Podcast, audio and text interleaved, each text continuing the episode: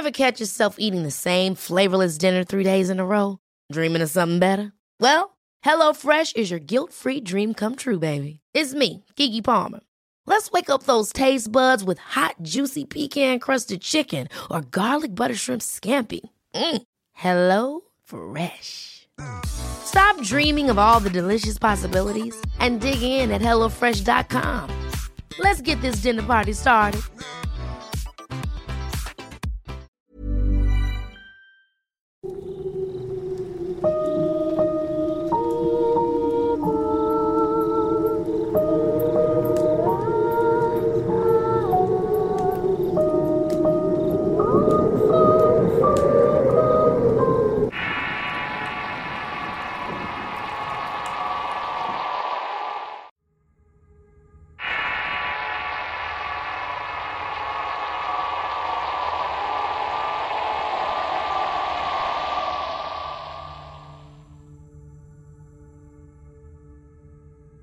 Esto me sucedió estando en la secundaria en el año de mil novecientos ochenta y tres.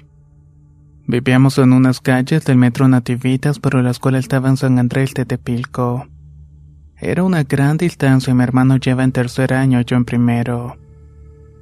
Para llegar a buena hora nos salíamos juntos a más tardar como eso de la una quince de la tarde para no llegar tarde.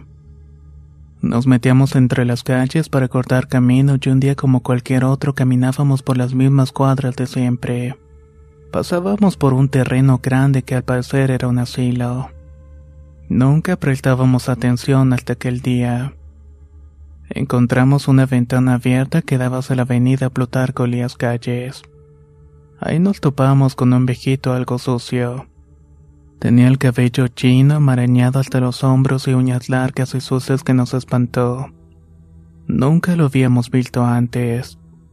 Mi hermano y yo nos seguimos a la escuela y así transcurrió el día hasta llegar al día siguiente. Nos preparamos para la escuela y comenzar la rutina diaria. Cuando llegamos al mismo punto nos encontramos con el mismo viejo y ahí nos habló. «Muchachos, por favor ayúdenme». Nos acercamos a una distancia prudente ya que la ventana contaba con herrería. «Ayúdenme, me quieren matar. Tomen». Extendió su brazo para darnos un papel con dos números de teléfono. «Uno es de mi hijo y el otro es de la policía. Por favor, avísenles». Mi hermano tomó el papel y entonces nos fuimos. Por casualidad en la esquina había un teléfono público, nos detuvimos. Mi hermano me preguntó si hablábamos y me quedé muda en ese momento. Solo continuamos caminando porque ya casi cerraba la escuela. El día siguiente nos encontramos con la ventana de herrería abierta y con la gente rezando y nos quedamos mirando. No dijimos nada y solo corrimos a la escuela. Así pasó la misma rutina hasta un par de días después. Ahí fue cuando vimos a una mujer haciendo limpieza y por curiosidad nos acercamos a preguntarle qué había pasado con el señor que ya estaba en días pasados. Realmente nos habíamos preocupado porque habíamos visto varias personas rezando. De alguna manera nos sentíamos culpables por no haber hablado. La señora entonces nos preguntó: «Muchachos, ¿cómo era ese hombre del cual están hablando?». Se lo describimos y después de apretar una sonrisa sintió: «Muchachos, no se espanten ni se sorprendan. Este asilo tiene varios años abandonado. Yo soy la encargada de la limpieza y llevo años aquí. Ese viejito que me describen tiene años que falleció en este lugar. ¿Será que me pueden mostrar el papel que les dio?». Por fortuna mi hermano lo había guardado en su credencial. No dijimos palabra alguna entre mi hermano y yo y corrimos hacia la escuela de inmediato. Desde ese día siempre mi hermano se fue por otro camino, pero yo seguía por el mismo, aunque siempre con miedo de lo que nos había pasado. Nunca volvimos a comentar nada al respecto de lo que nos había pasado. De hecho, no sé si mi hermano lo recuerde, pero yo no lo he olvidado y supongo que él tampoco.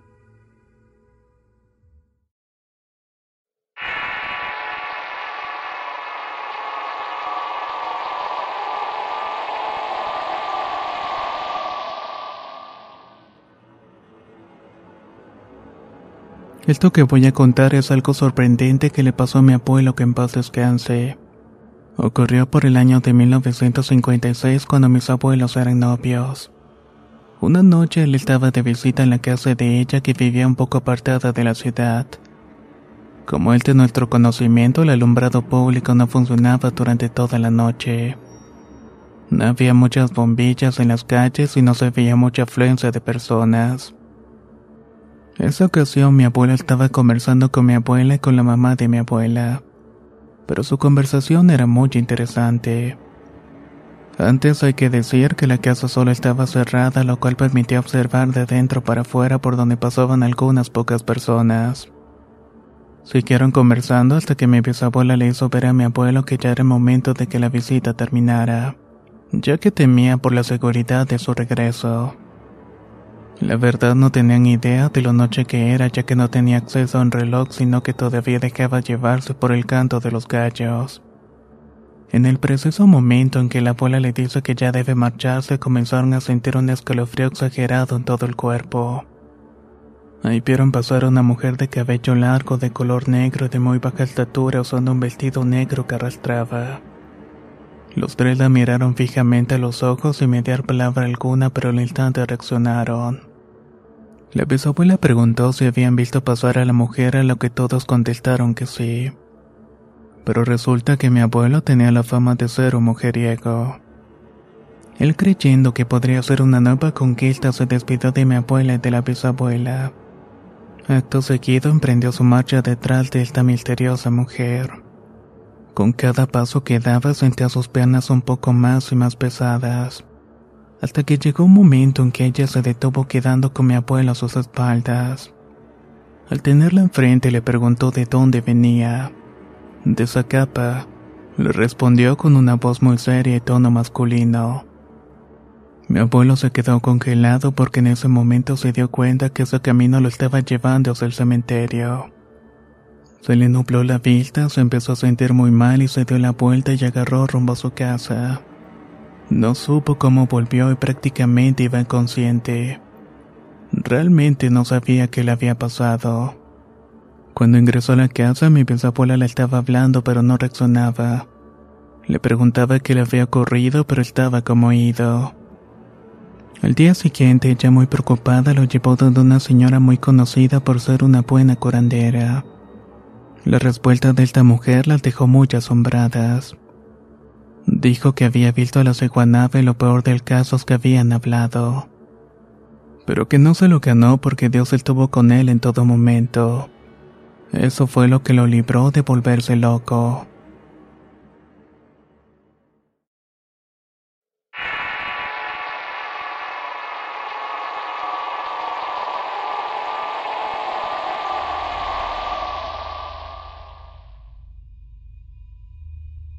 Esto empieza una noche de vacaciones, estando con un grupo de amigos hablando sobre las cosas que se ven y cuentan por el campo. Todo esto en Chaco, un pueblo llamado Puerto Bermejo, que hace el límite con el río Paraguay. Mis amigos me contaban las historias del bombero que secuestraba niños o molestando. También se burlaba de las personas que se atrevían a abusar de la naturaleza con los animales. Mientras cada uno se iba a sus casas, tipo como eso de las dos de la mañana, me quedé solo con una amiga. Estábamos al final del pueblo y sinceramente estaba muy asustado, porque aunque me suele dar curiosidad toda clase de monstruos, al momento de estar solo en la noche cambió mucho de opinión. Ella me dijo que no fuera un cobarde y en eso me di la media vuelta porque había escuchado un sonido. Pensé que había sido un perro, pero no había nada. Ella volteó también, pero no vio nada, así que continuamos. Un poco más adelante me dijo que vio algo muy pequeño que se movió, pero no me dijo nada en ese momento para no asustarme. Yo, por el contrario, me quería ir corriendo a mi casa para no tener que ver nada raro, pero no pude. Cuando ella se separó de mí, empecé a caminar más deprisa. Miré hacia el suelo, ya que los pastizales estaban crecidos. No se veía nada más que monte y un poste de luz a unas pocas cuadras. Al alcanzar el poste caminé un poco y me fijé si venía alguien para ver si me podía devolver acompañado. Para mi sorpresa vi un perro justamente en el poste y parecía un ovejero alemán, pero apenas se veía un pelaje oscuro intenso. Me pregunté de dónde había salido y cómo no lo había visto antes. Me la acerqué y al volver a mirar al perro este ya no estaba. Me quedé buscando pero no sabía por dónde había escapado. Eso ya me puso nervioso porque mis abuelos y tíos me contaron que las alucinaciones pueden ser armas o criaturas provocadas por el bombero. Lo único que hice fue empezar a caminar más deprisa para llegar a mi casa. Luego de un rato ya estaba a dos cuadras de casa y como en el pueblo hay un colectivo que sale a las cinco de la madrugada, justamente pasé a un lado del primer recorrido. Mientras pasó, miré las ventanas que dejaban ver hacia el otro lado del colectivo, cuando de la nada apareció una sombra que corría hacia cayó en alguna parte de este. Me asusté tanto que bajé la mirada al piso y no pensé en nada. Solo corrí lo más que pude hasta llegar a mi casa. Llamé a mi madre que se encontraba en Córdoba contándole todo lo que había contado y me dijo que solamente estaba mintiendo. Nunca más me burlé ni pensé en todo aquello. Al día siguiente le pedí por favor a mi padre que me pagara un pasaje de vuelta a Córdoba. Actualmente le tengo un respeto bastante fuerte a todo aquello que desconozco. Creo firmemente que este tipo de cosas realmente existen. Many of us have those stubborn pounds that seem impossible to lose, no matter how good we eat or how hard we work out. My solution is PlushCare. PlushCare is a leading telehealth provider with doctors who are there for you day and night to partner with you in your weight loss journey. They can prescribe F D A-approved weight loss medications like Wegovy and Zepbound for those who qualify. Plus, they accept most insurance plans. To get started, visit plushcare.com slash weight loss. That's plushcare.com slash weight loss.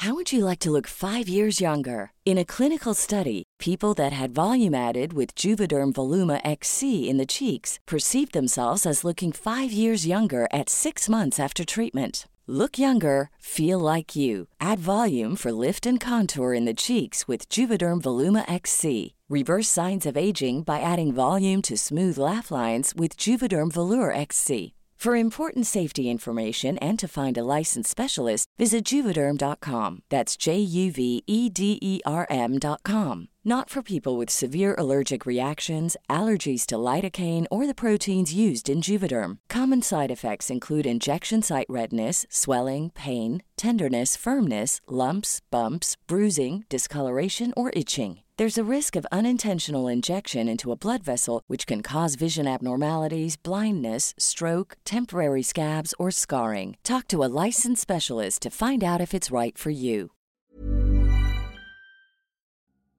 La primavera está aquí, así que es el mejor momento para sacar lo viejo de la rutina y vivir nuevas experiencias, entre ellas nuestros estrenos de terror, y hasta una nueva manera de obtener dinero con tus compras gracias a Ibotta. Ibotta es una app que puedes descargar totalmente gratis, y que te da la mayor cantidad de dinero en efectivo en cientos de artículos y marcas, no solo las botanas que disfrutas mientras nos escuchas. Olvídate de otras apps que son igual que brujos charlatanes y solamente te dan puntos fantasmas. Con Ibotta simplemente agrega tus ofertas a la aplicación y obtén dinero real que podrás transferir a tu cuenta bancaria, PayPal o tarjeta de regalo.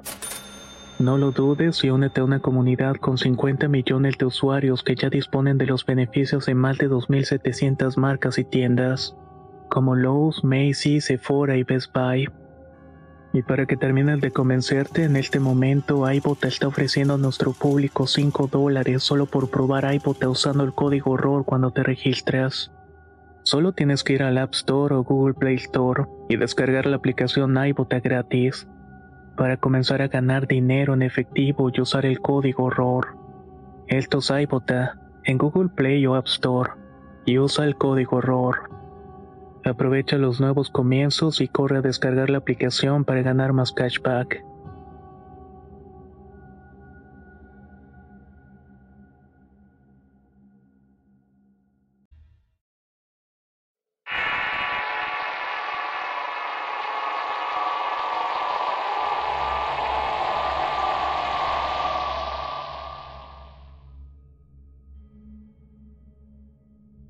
Vivo en la ciudad de Puebla y cuando tenía nueve años mi padre trabajaba en Coca-Cola.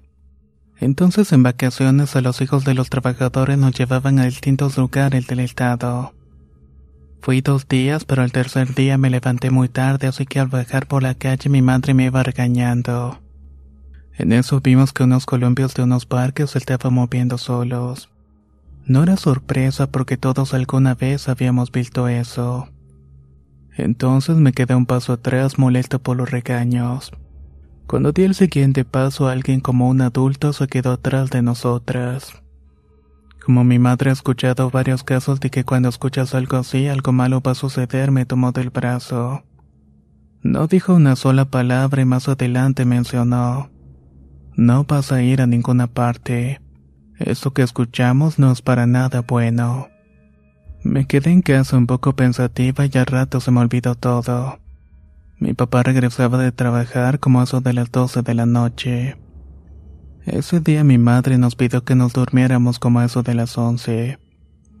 Pero en eso se fue la luz y nos sacó de la casa para llamar al vecino que nos ayudara. El joven llegó porque solo se había ido la luz en mi casa y cuando llegó sentí escalofríos.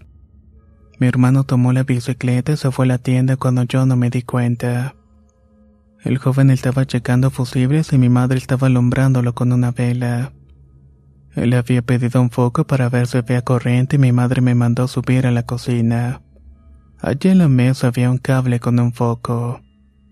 Sentí miedo al subir las escaleras de caracol y cuando iba por el tercer escalón escuché como si alguien hubiera echado agua en el baño. Creí que mi hermano estaba arriba, así que más confiada comencé a llamarlo mientras subía escalón por escalón. Johnny, Johnny, pero no me respondía y en eso mi madre me grita: Johnny no está, hija, se fue a la calle. Pero si lo acabo de escuchar, mamá, le dije, pero ella seguía diciendo que no estaba en la casa. Cuando llegué al último escalón toqué la pared del baño y dije Johnny. Allí escuché la voz más escalofriante y gruesa de la que tenga memoria. ¿Qué?, me contestó. No me asusté porque creí que mi hermano me quería asustar, pero cuando me agaché a ver a mi madre y tratar de decírselo, Johnny llegó en ese momento de la calle azotando la bicicleta contra el zaguán. Al verlo y ver la cara de mi madre, el muchacho preguntó: ¿te contestaron? Entendí que no era él y no sé cómo bajé las escaleras y ni los tres podían agarrarme. Yo quería salir corriendo y en eso llegó mi padre y me ayudó a tranquilizarme diciendo que tal vez era algún vecino que trató de asustarme. En ese momento salió una vecina asustada que al escuchar los gritos preguntó qué era lo que estaba pasando. Mi padre le preguntó si alguno de sus hijos o nietos estaba en la casa, pero no. Dijo que solamente estaba ella. Después de eso he tenido sueños raros donde un hombre me dice que es mi padre y que viene a cuidarme. Personas que me han limpiado, leído las cartas hasta yo sé leer las manos. Hemos visto que hay un hombre acompañándome. Tengo veintitrés años y puedo asegurar que nunca jamás me quedo al suelo en estos catorce años que han pasado. Es como si cuando fuera a ocurrir algo me detuviera en ese momento. Mi madre me dice que varias veces me vio pasar por el lodo y estuve a punto de caer, pero parecía que algo me estuviera sosteniendo. Pero cuando pasaba mi hermano por el mismo lugar solamente daba dos pasos y se resbalaba. No sé realmente qué es lo que me está acompañando, si es un fantasma o un demonio. Pero gracias a eso me han pasado cosas poco comunes en la vida.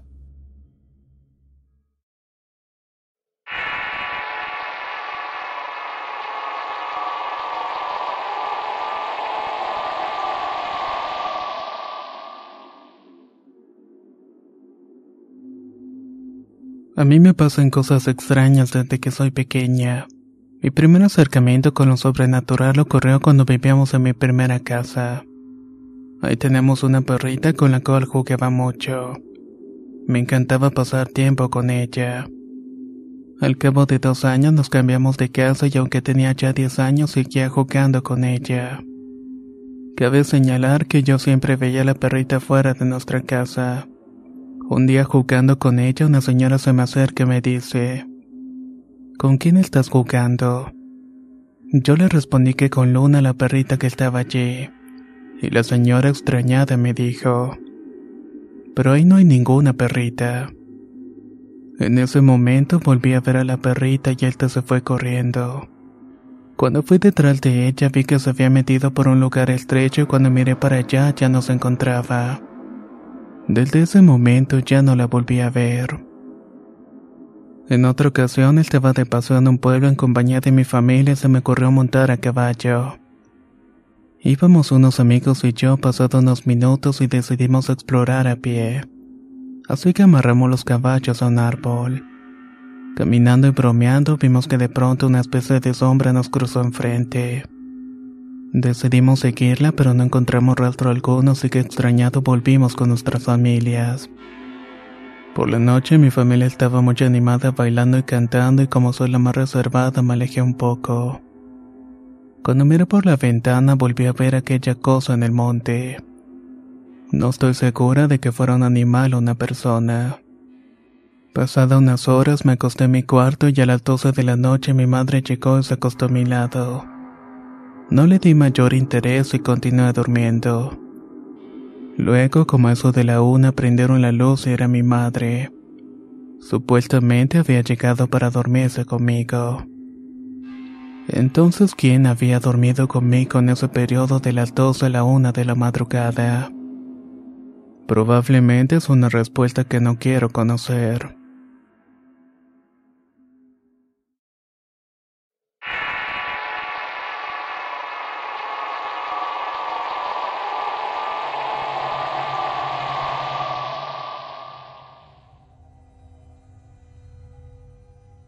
Esto que voy a contar me ocurrió en Venezuela cuando tenía seis años. Un día mi mamá se fue de fiesta y me dejó en casa de la vecina quien tenía dos hijas de ocho y otra de seis. El cuarto de ellas tenía muchas calcomanías pegadas en las paredes que llenaban toda la habitación. Después de nuestra pijamada nos dispusimos a dormir. En la madrugada me despierta la más pequeña de mis vecinas. Yo me molesté, pero al verla tenía un semblante blanco en la cara. Ella me estaba señalando al closet de la habitación. En el closet había un hombrecito muy gordo sentado y tenía una sonrisa muy aterradora y a su lado estaban unos duendecillos. Al ver esto quise prender rápidamente la luz, pero en segundos prendió el foco y se fundió dejándonos en la total oscuridad. Esto pasó mientras que mi vecina mayor estaba durmiendo. Mi amiga y yo del miedo no podíamos hablar, pero sabíamos que lo único que podíamos hacer era reprender. En ese momento éramos cristianas y ellas eran hijas de pastores. Por alguna razón no podíamos articular palabra alguna hasta que mi vecina me pegó y de golpe grité: la sangre de Cristo tiene el poder. En eso los duendes empezaron a salir de la habitación en estampida. Nosotras pálidas vimos que entraron los papás de la vecina y nos preguntaron qué era lo que estaba pasando. Nos dijeron que escucharon mi grito y que cuando venían vieron salir un vapor negro por debajo de la puerta. Les contamos lo que nos había pasado y no dudaron ni un solo segundo de lo que dijimos. Recuerdo que hicieron varias vigilias en esa casa y a los años perdí contacto cuando me mudé. Pensé que solo yo recordaba esas historias hasta que me encontré con mi vecina ya de grandes. Tocamos el tema y ya más recordamos lo que había pasado con lujo de detalle.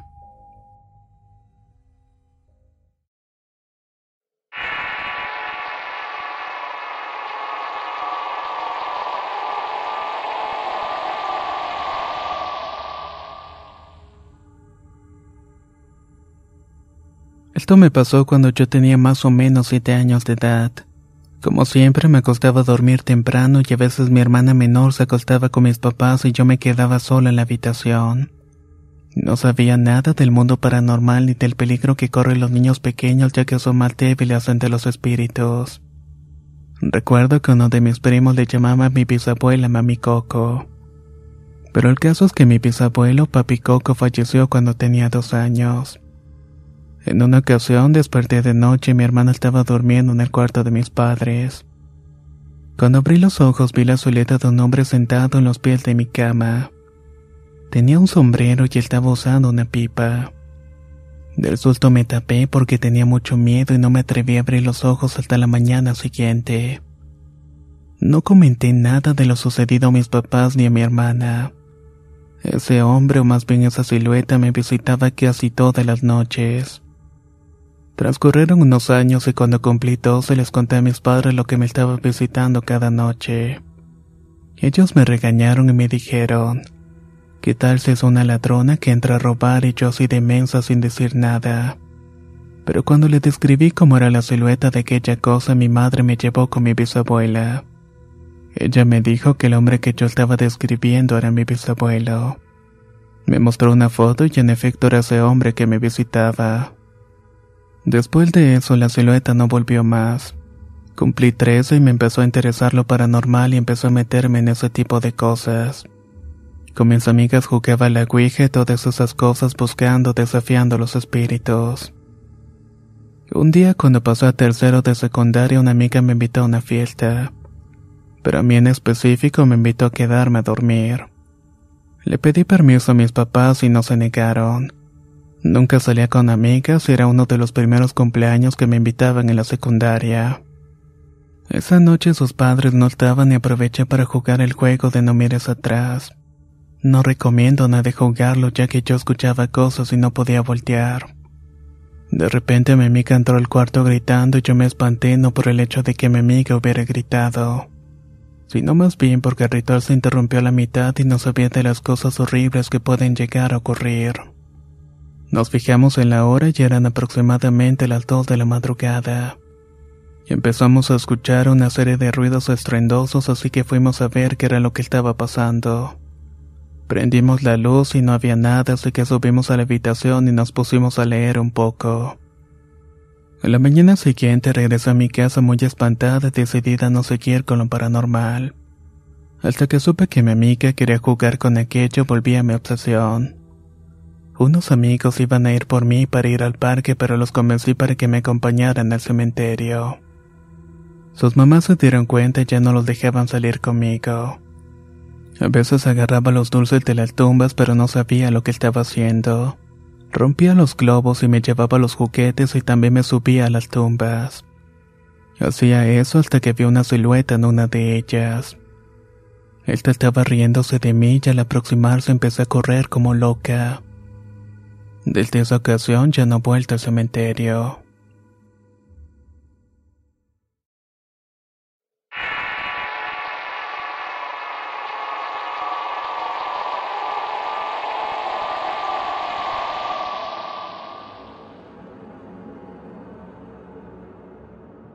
Mi padre es originario de un pueblo cercano a la ciudad de Morelia llamado Tiripetío.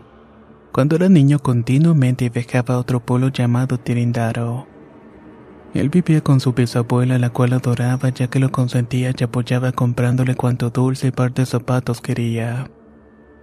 Ella era una señora de edad avanzada que vivía de la crianza de puercos y la agricultura, actividad muy común entre las personas de la región. A los pocos años la señora falleció, pero aún así en su lecho de muerte le prometió a mi padre que ella conocería a sus hijos y a su esposa, ya que siempre había sido su nieto favorito. Pasaron los años y mi padre conoció a mi madre. Posteriormente nacimos mi hermana y yo. Todo transcurrió con calma hasta aquella extraña madrugada del primero de noviembre del año dos mil dos. Radicábamos en la ciudad de Morelia y mi padre obtuvo un trabajo como jardinero en una de las tantas plazas de esa ciudad. Su horario de trabajo obligado era salir a las cuatro de la mañana de la casa. Mi madre, como era costumbre, se levantó a despedirla y volvió a la cama. Apenas intentaba dormir cuando vio entrar por la puerta de la habitación donde todos dormíamos a un ser blanco encorvado y con lento caminar. También se podía distinguir que llevaba un rebozo y un vestido. Mi madre nunca observó la cara del ser, ya que agachó la misma mientras miraba hacia la cama donde yo dormía con mi hermana. Posteriormente, el ser se dirigió al pie de la cama donde se encontraba mi madre, metiendo las manos por debajo de las sábanas hasta alcanzar sus piernas. Mi madre comenta que sus manos eran sumamente frías. Ahí comenzó a rezar pidiéndole a Dios que aquella visión se fuera hasta que desapareció por completo. A la mañana siguiente mi madre le comentó a mi padre lo que había ocurrido. Él se extrañó y le mostró una foto de la bisabuela. Mi madre al instante encontró la similitud con la aparición que vio. Al final se dedujo que quizás aquella anciana decidió cumplir su promesa de conocer a la familia de mi padre. Y lo hizo aquella noche tan especial.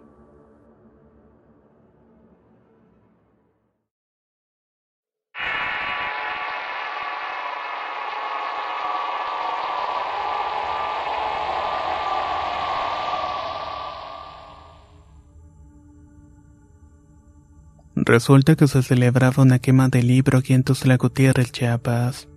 Fui con una amiga y unos amigos y todo estaba bien.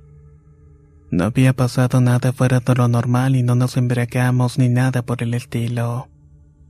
Como eso de las cuatro de la madrugada ya me iba a ir a mi casa, pero cuando iba saliendo del lugar me topé con una chica que me habló por mi nombre. Me preguntó cómo estaba y si quería bailar un rato.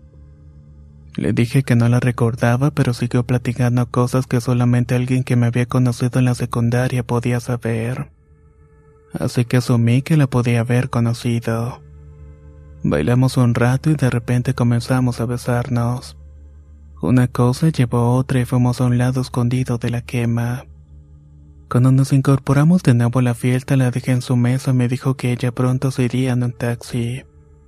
Para esto yo vivo cerca del lugar donde fue la quema, unos cinco cuadras, y había quedado con una vecina de volver a nuestras casas juntos.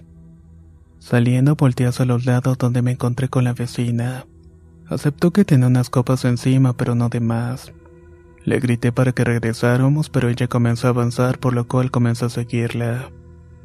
La última vez que revisé el reloj fue como eso de las cuatro cuarenta. La empecé a seguir, pero no recuerdo los lugares que caminé. Tengo memoria de todo menos de eso y solo el clímax de la experiencia. Mientras iba caminando iba bajo una especie de somnífero que no era alcohol. En cierto punto sentí un piquete en la palma de mi mano que me hizo reaccionar. Estaba sujetando un alambre de púas y me di cuenta que estaba por entrar a un terreno baldío de una colonia bastante lejos del lugar de la fiesta de mi casa. Cuando levanté la mirada sentí un frío aterrador en mi cuerpo. Un aire recorrió mi interior y me congeló por completo. La hierba alta se movía por el viento y estaba completamente solo.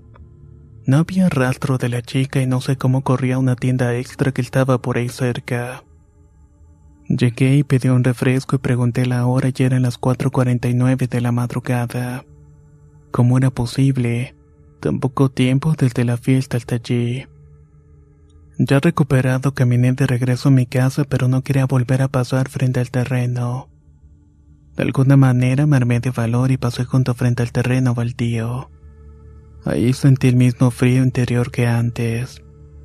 No sé qué habrá sido, pero una vez escuché que allí encontraron un cuerpo. Nunca lo creí realmente, pero en ese momento tenía la sensación de que alguien me estaba viendo desde atrás.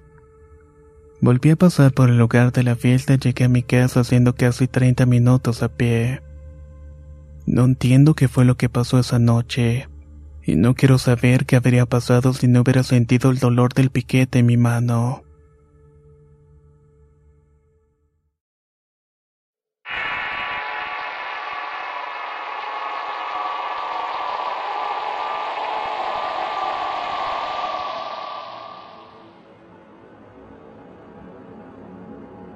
A mis diecisiete años tenía una vecina que era mi novia y que vivía en contraesquina de mi casa.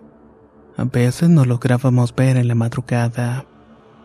Atrás de mi casa había un solar abandonado y al lado de la suya había una construcción. Ahí nos lográbamos ver como tres veces a la semana. También tenía un amigo llamado Joel que vivía más adelante. Yo a veces iba a su casa a jugar a Xbox hasta su padre jugaba con nosotros. Era un señor chaparrito que caminaba un poco encorvado ya que era albañil de toda su vida. La llevaba muy bien con todos ellos. Volviendo con mi novia siempre me escapaba brincando en mi portón ya que mis papás lo cerraban con candado. No querían que nadie entrara y a la vez que yo no saliera para evitar problemas con los papás de mi novia. De entre esas veces, una noche como eso de las doce treinta de la madrugada me dispuse a salir como siempre. pero cuando brinqué el portón y caminé al solar baldío ya estaba el papá de Joel. Pero no era exactamente él. Este era alto, erguido, vestía ropa elegante. Realmente se veía elegante. Cuando lo miré me frenó un seco y me le quedé viendo, ya me miraba hacia la pared de la casa y luego volteó y me dijo: ¿Qué onda? ¿Qué haces esta noche afuera? Salí a agarrar aire un rato, le contesté. Me reí y siguió cuestionándome. Agarrar aire. No seas mentiroso. A ver, ven para acá. Se me empezó a aproximar y yo sabía que no podía ser el papá de Joel. Se comportaba súper extraño, caminaba y hablaba diferente. Cuando llegaba a donde estaba le dije que mejor no y que ya me iba a meter. Regresé al portón y lo brinqué de nuevo, volteé y ya no había nadie. Me metí a mi casa, le llamé a mi novia y le conté lo que me había pasado. A lo mejor estás borracho, me dijo. Pero yo sabía que había algo más, algo fuera de lugar, y lo dejé al día siguiente para preguntárselo. Muy temprano fui con Joel a jugar, pero no le mencioné nada, y cuando llegó su papá del trabajo, entonces le dije: Oiga, ayer en la noche me sacó un pedote. Pensé que me iba a pegar o algo así. Estaba borracho, ¿qué? El señor se me quedó viendo y dice: ¿Ayer? Yo ayer no salí. Sí, ayer, como eso de las doce y algo. Estaba vestido con un traje negro. No, ayer no salí a ningún lado. Me bañé, cené y me puse a jugar con Joel hasta tarde. A lo que Joel entonces añadió: Sí, aquí estuvo jugando hasta tarde. Aparte no tiene ningún traje de color negro. Tal vez lo confundiste o algo por el estilo. Eso es imposible porque yo le miré en la cara ayer a usted.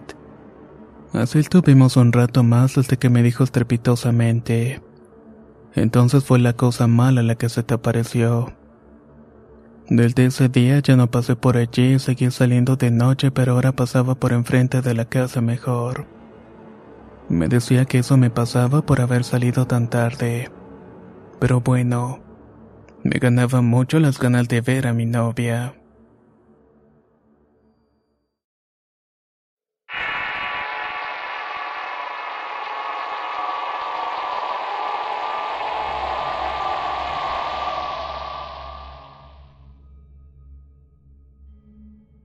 Esto me sucedió aproximadamente hace dos años. Desde muy pequeña he sufrido de pesadillas e incluso insomnio. La casa en la que vivo es bastante amplia con un gran patio. Desde los trece me trasladé a dormir en el cuarto de mi hermano mayor, ya que solo venía a dormir los fines de semana por su trabajo.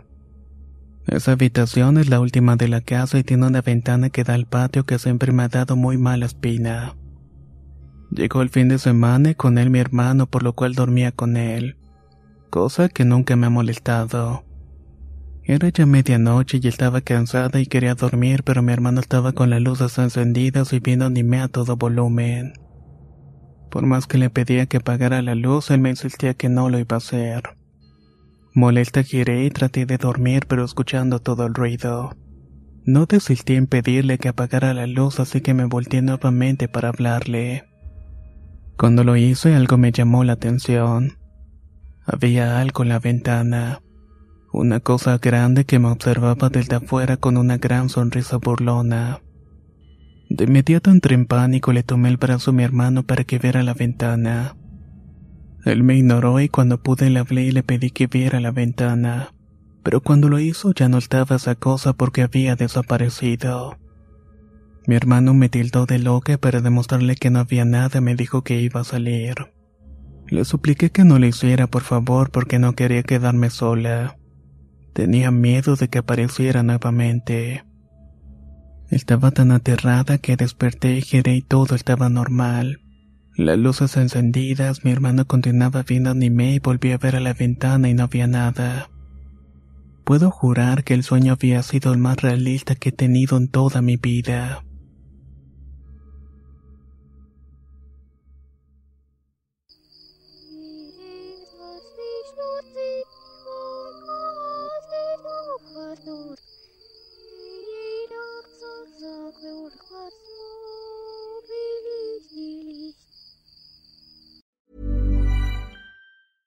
Ever catch yourself eating the same flavorless dinner three days in a row? Dreaming of something better? Well, HelloFresh is your guilt-free dream come true, baby. It's me, Keke Palmer. Let's wake up those taste buds with hot, juicy pecan-crusted chicken or garlic butter shrimp scampi. Mm. Hello Fresh. Stop dreaming of all the delicious possibilities and dig in at hello fresh dot com. Let's get this dinner party started. If you're looking for plump lips that last, you need to know about Juvederm lip fillers. With Juvederm Volbella X C and Juvederm Ultra X C, your lip look, whether it's subtle or bold, can last up to one full year with optimal treatment and no additional maintenance. Find a licensed specialist and see if it's right for you at juvederm dot com today. That's J U V E D E R M dot com. Add fullness to lips in adults over twenty-one with Juvederm Volbella X C or Juvederm Ultra X C. Do not use if you have severe allergies or a history of severe allergic reactions, or if you're allergic to lidocaine or the proteins used in Juvederm. Tell your doctor if you have a history of scarring or taking medicines that decrease the body's immune response or that can prolong bleeding. Common side effects include injection site redness, swelling, pain, tenderness, firmness, lumps, bumps, bruising, discoloration, or itching. As with all fillers, there's a rare risk of unintentional injection into a blood vessel, which can cause vision abnormalities, blindness, stroke, temporary scabs, or scarring. For full, important safety information, visit juvederm dot com.